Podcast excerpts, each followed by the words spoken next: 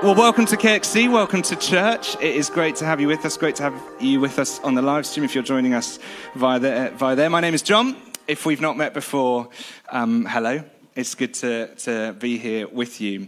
We're in this series together looking at Psalm 23, and it's called With Me. Psalm 23, this beautiful psalm, which we're going to read through together in a moment. And it's part of this songbook of the Psalms that were written uh, by the people of God. They're songs of worship, they're songs of lament, they're songs of pain, they're songs of praise, and everything in between. And each of them has a slightly different vibe, a slightly different look and feel to them. And an Old Testament scholar, a guy called Walter Brueggemann, he gives us a bit of a framework, a bit of a, um, a sense of context of, of how we get these Psalms. You might notice some of the language, it sounds kind of familiar. Orientation, disorientation, reorientation. If you've been here for any length of time, you'll know it sounds awfully similar to creation, decreation, recreation. Now, all I'm going to say is this was written in like the 1980s. So, no guesses for where this kind of language came from first, but who am I to complain? Anyway, so orientation, psalms that sing of the praise of God. They're an overflow of worship. Think of Psalm 100 shout for joy to the Lord, all the earth. Worship the Lord with gladness. Come before him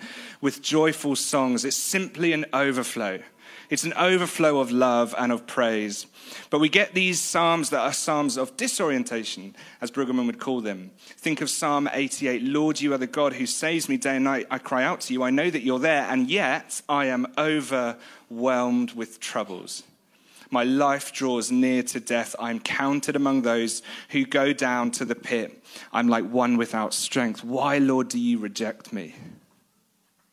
Brutally honest in some ways beautifully, beautifully honest. Such barrenness that we see in these Psalms. But then he says we have these Psalms that are Psalms of reorientation. That even though we go through pain, we can still praise God and we still know that he is good because we know the closeness of his presence. And that's what this psalm is all about, Psalm 23. Though we walk through the wrong down the wrong paths, he guides us back. Though we go through dark valleys, we don't need to fear evil. Though we might be in the presence of our enemies, a feast is prepared for us on a table in the middle of it. That's where this psalm is coming from. So we're going to read this together as we are every single week, and then we're going to go from there. So let's say together The Lord is my shepherd, I lack nothing. He makes me lie down in green pastures, He leads me beside quiet waters. He refreshes my soul. He guides me along the right paths for his name's sake. Even though I walk through the darkest valley, I will fear no evil, for you are with me. Your rod and your staff, they comfort me. You prepare a table before me in the presence of my enemies. You anoint my cup with oil my cup overflows. Almost, almost right, wasn't it? A little bit of a typo. Last one. Surely your goodness and love will follow me all the days of my life, and I will dwell in the house of the Lord forever. Amen. Amen. So we're going to be zooming in on verse 3. He refreshes my soul. He guides me along the right paths for his name's sake. Let's pray. So, Spirit of God, we welcome you in this place afresh. Lord, we thank you that you're here. We thank you that you're moving. We thank you that you dwell with your people. And we ask, Spirit of the living God, would you come and open our hearts, open our minds, open our lives to encounter you afresh? Speak through your word, Lord. Speak by your spirit. Amen. Amen. So he refreshes our soul. He guides me along right paths for his name's sake. He refreshes my soul literally means in the, in the um, Hebrew to bring me back. He carries us back to the right path. And this part of Psalm 23, it speaks to a sheep. We're going to learn a lot about sheep, as Pete said in the first week. It speaks to a sheep who is lost. It speaks to a sheep who is vulnerable. It speaks to a sheep who has fallen away from the rest of the group. It's isolated, it's alone, it's in danger. But there is a good shepherd who will go after it. There's a good shepherd who will find it. And there is a good shepherd who will bring it back. And Pete did say we were going to learn a lot about sheep, and that enables me to do my kind of biannual deep dive on TikTok sheep videos. And there are some absolute crackers, and yes, we're going to be watching a few of them. But there are three things that we need to know about sheep for today, and we're going to learn that through this repository of TikTok videos that are available to us. The first thing is this that sheep need the flock. Sheep need to remain in the flock. They're highly socially interdependent. They follow the direction and movement of the flock wherever it takes them. They don't know, they don't care. Wherever the flock takes them, it is instinctive to their nature to follow the sheep around them. The social instinct to a sheep, it, it's so strong, it's so deep that they literally need eye contact with sheep at all times. They need to be able to. That wasn't even a joke. Good to see a couple of laughs there. They need to be able to see the flock at all times. Here's our first video where we're going to learn a little bit about that. There's the flock. They're all having fun. Oh no. He's lost control. Oh, they've gone. Okay, I need to go and find them. The sheep need the flock. That's the level we're at, guys. That's the first five mins. Sheep can't see straight. That's the second thing we need to learn. It's not even that funny, guys. I'm, I'm actually trying to make serious points here. We'll see how it goes. So, contrary to popular belief, sheep really aren't that stupid. And contrary maybe to some of the videos that we're about to watch, they are not that stupid. They're incredibly intelligent animals, but their eyesight is a little bit odd. Their eyes are obviously on the sides of their head, which means their peripheral vision is amazing, but they literally can't see in front of them. If they need to see something, they need to go right up close to it, turn their head, and before you know it, they've lost the rest of the flock. They've wandered off somewhere else exactly, Iona. Oh, it's sweet, isn't it? But they've gone. They've gone, they've lost it. And it means they don't know where they are half of the time. And if they go up close to something, they lose all perspective. In fact, they need to go up so close that they don't even understand what terrain they're on. They don't know where they are. They don't know where they're going. And you know what we're going to do now?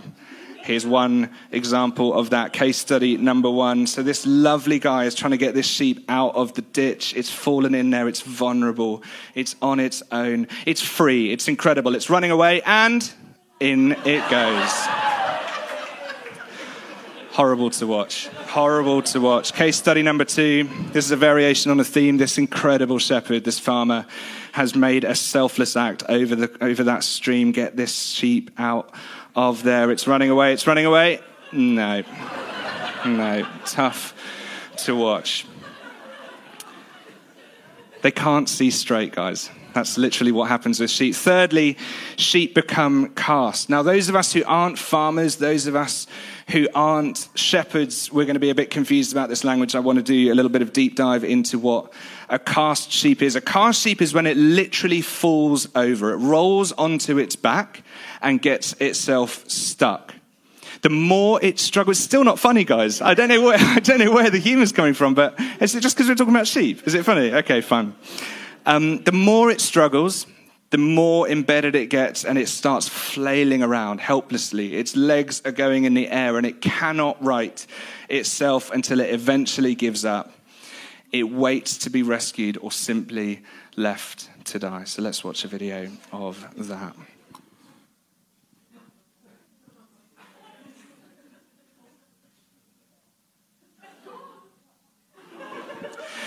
Now, guys, I'm going to be honest. That has absolutely nothing to do with a cast sheep.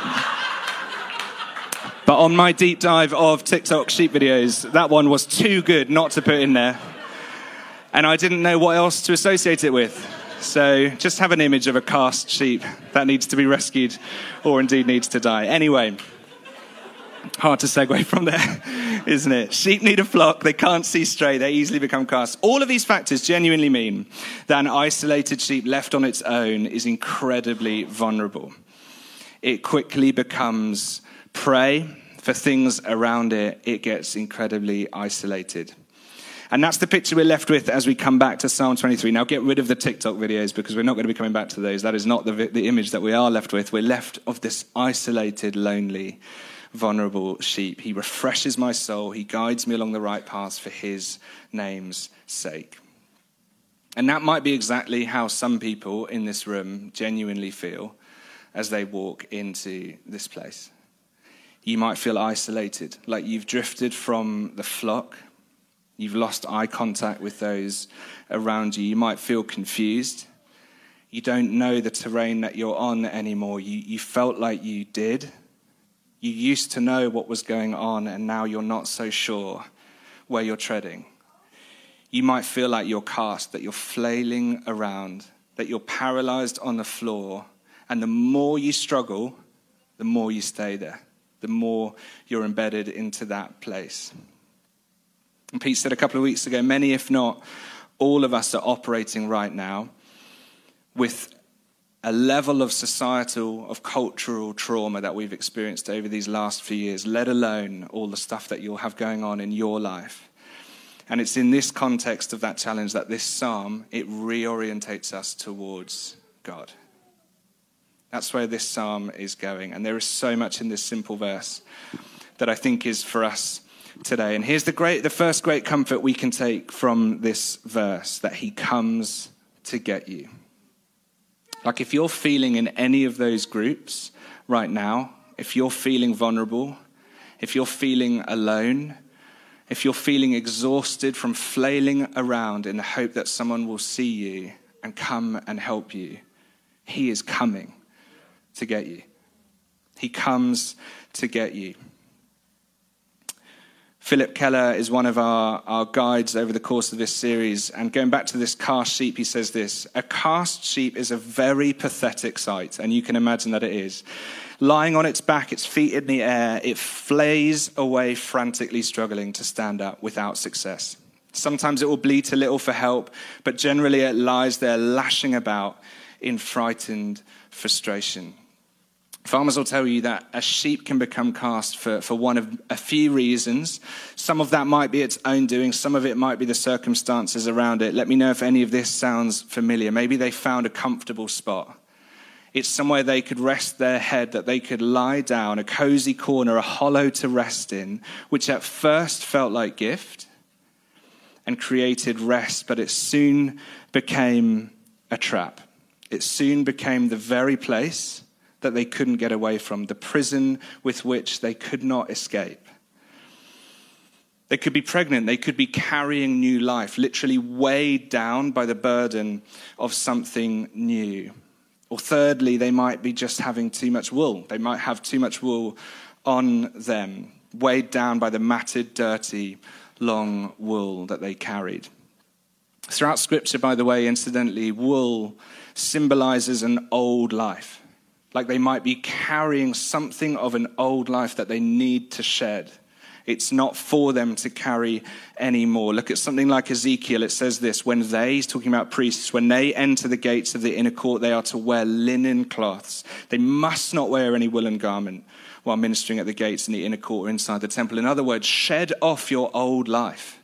Don't carry your old life into something that has been prepared for you to live out your new life shed off the long wool. However, they got there, the sheep urgently demand the attention of the shepherd.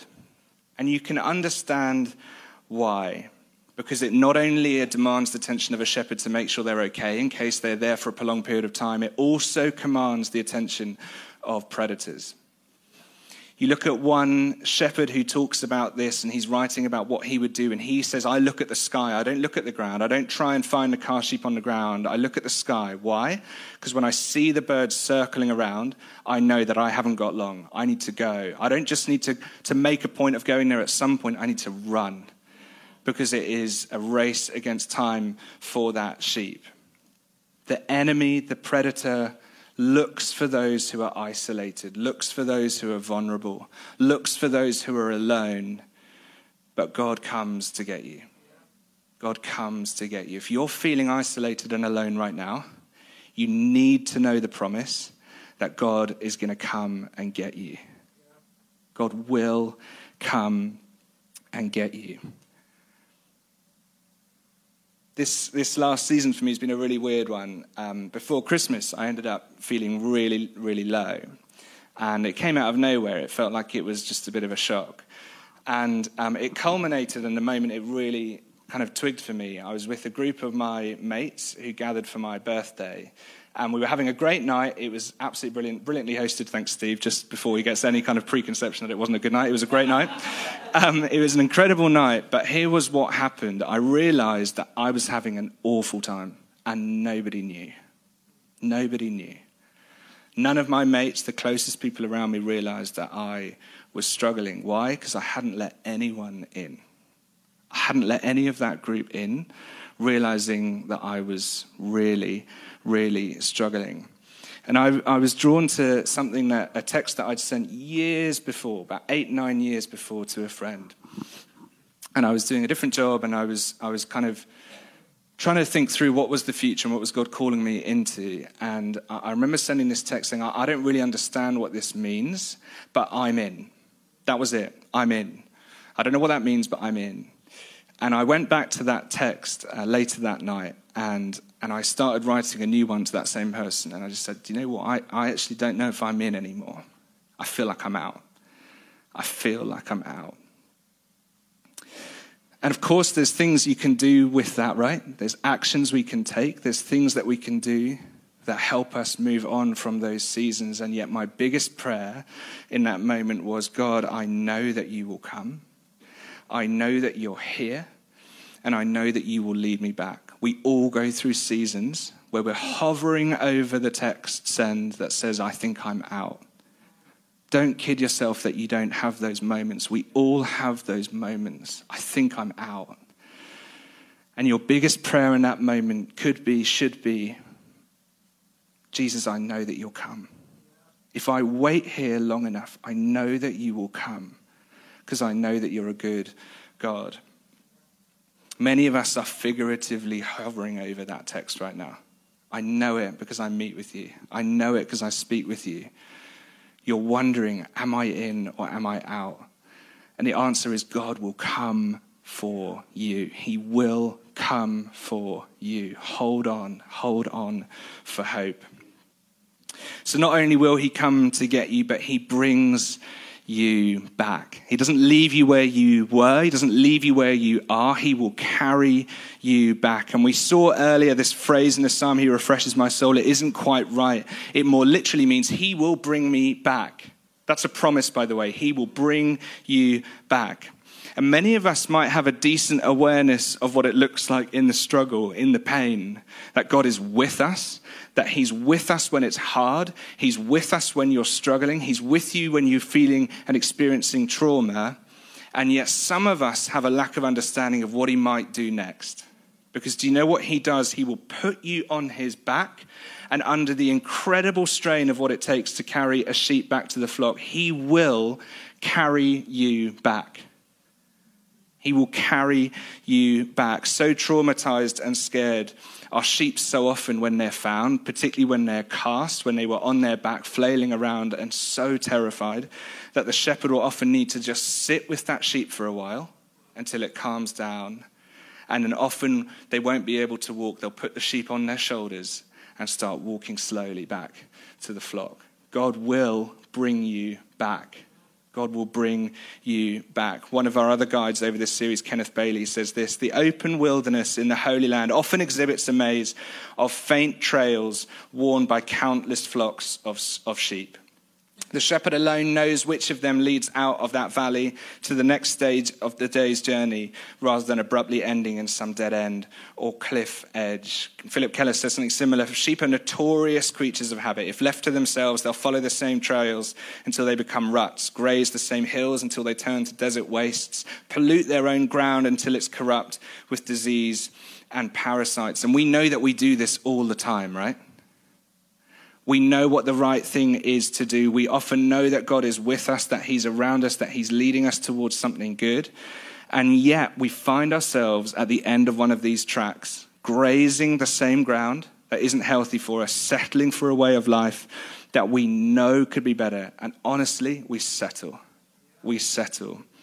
We often say at KXC, misdirected loves lead to misdirected lives. A tiny miscalculation at the start, pointing ever so slightly away from God, away from His purposes for your life, eventually leads us far away. Far away. You just miss the track by a little bit. It's not hard to do. We all do it, by the way.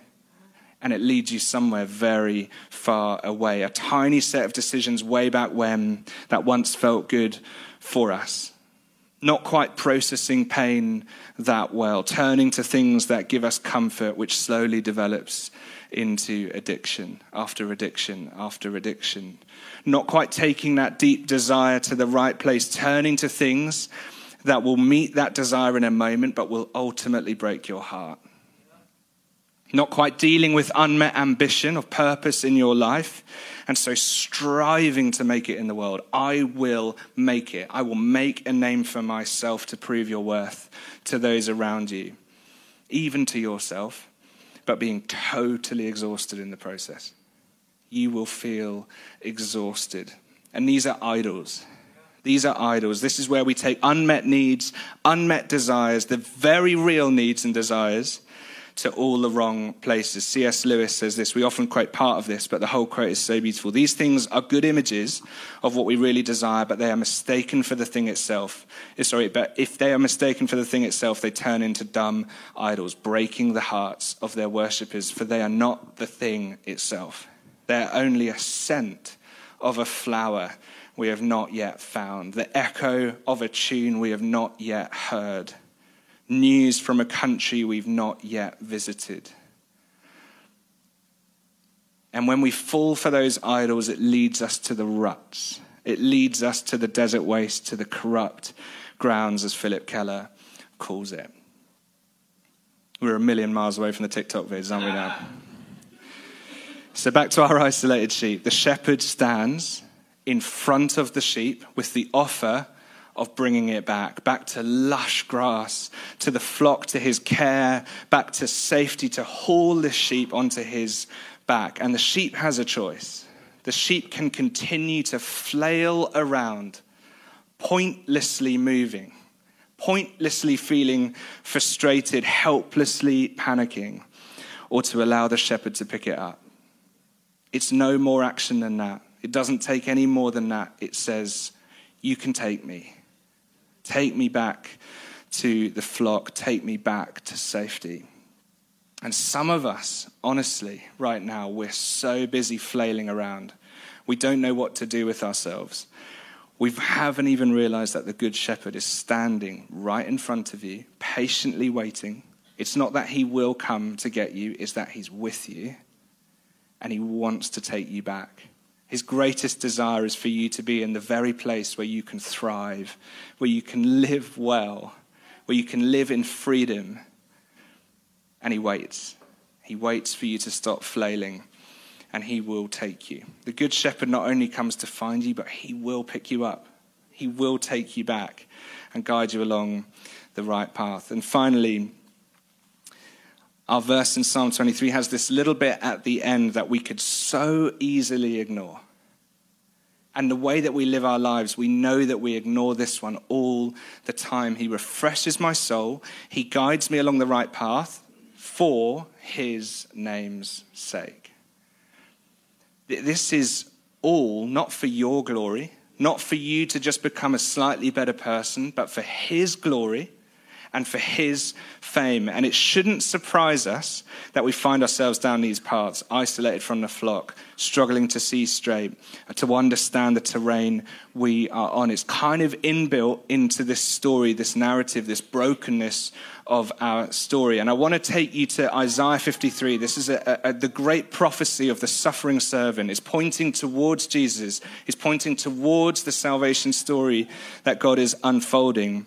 And um, it, says this right in the middle of it, in the thick of it, it says, We all, like sheep, have gone astray. Each of us have turned to our own way. Now, that's not surprising. That's pretty familiar to us, bearing in mind what we're looking at today. But that is buried in the middle of this whole chapter. Now, you don't need to read it. Don't worry. Someone's looking at me like, Come on, John. We need a bigger font size than that. You don't need a bigger font size than that. In the gold, you can just see on the left hand side, written down, that's the verse. But if you zoom out, the subject of this prophetic narrative, it's not us, it's the suffering servant. That's where the glory resides. Everything that's ringed is about him. Not about us, it's about him. He grew up before him like a tender shoot. He was despised and rejected. Surely he took up our pain, but he was pierced for our transgressions. He was crushed for our iniquities. He was oppressed and afflicted. He was like led like a lamb to the slaughter. Can I let you into the worst kept secret of our faith? You're not actually the center of the story. This is not a story all about you. We don't live in a modern Truman show. This isn't just about you becoming a slightly better person. I'm sorry if I'm the first person to break that to you. If you thought you were part of a self help kind of cult and we're all just having a good time, we're all really friendly, we have kind of semi good coffee and we enjoy free food every so often. That is not the purpose of this. This isn't about you. It's not about God coming to save you so that you might be a slightly better version of yourself and get promoted in your job next year. This is about Him. He wants you for Himself. And He wants Himself for you. He wants perfect relationship, utter union with you. That's what's on offer here. Not a little bit more money next year. He wants you. He wants you. This is about Jesus. He comes to get you, He sits with you in pain, in the suffering, until you're ready to be carried back. Why? For His glory. For His glory, so that His name might be glorified and that we might be united with Him once again. And I want to close with this. What, what does it mean for us? What do we actually do with that? And I think there's a movement we're being invited into. There's a posture we're being invited into, and it's one of repentance. It is one of repentance. Metanoia, this Greek word for repentance, literally means to turn around, to reorientate yourself upon God. And some of us right now, we do feel pretty isolated. We feel lost. We feel lonely. We feel confused. We might feel cast. And there is a simple reorientation to make. It's one of repentance. It's one where we turn to the shepherd and realize that he's right in front of us. He's standing right in front of you and he wants to carry you back to new life. He wants to carry you back to the safety of the flock under his care, under his protection. Pete mentioned earlier about what's going on in Asbury. It's this outpouring of the Holy Spirit. However, you define what's going on there, it's, it's amazing and it's beautiful by all accounts. And you might recognize the name because on the top left, that was a, a photo taken in the 1970s. And it's a place, it's a Methodist uh, seminary where people train for Methodist ministry um, and, and other things as well. Um, and it was a place where there have been moves of the Spirit over decades. It's a, it's a room, it's an auditorium where people have encountered the Spirit in a fresh way that's happened generation after generation after generation. And the photo, bottom right, is a photo taken in these last 11 days or so. A very simple service that took place last Wednesday, 11 days ago. 12 people stayed behind simply to encounter the Spirit in ministry. That was it. 12 people stayed at the front and they clung onto the altar in desperation, in repentance, and said, Lord, we're not worthy. Here's my stuff. Will you move in power? That was as simple as that. And thousands are now coming every day to try and witness what's going on there. It's starting to spread by all accounts. It's moving to other universities around the US. It's a movement through young people, which should excite us. Incredibly exciting. It's humble, it's simple, it's authentic. But at the very core of it is confession. At the very core of it is repentance. It's not loud noises. It's not just arms in the air saying, God, you're amazing, although it is that. It's people coming to the front and saying, Here is my stuff. Here is my stuff. I want to turn to you again someone who was uh, sent a message to a few of us about what was going on. He said, People are pouring out their gunk before God. That's at the core of what this is deep brokenness being left at the altar. That is a move of repentance. It's a move of repentance. And so we're going to respond to that and see what the Lord wants to do. So why don't we stand together?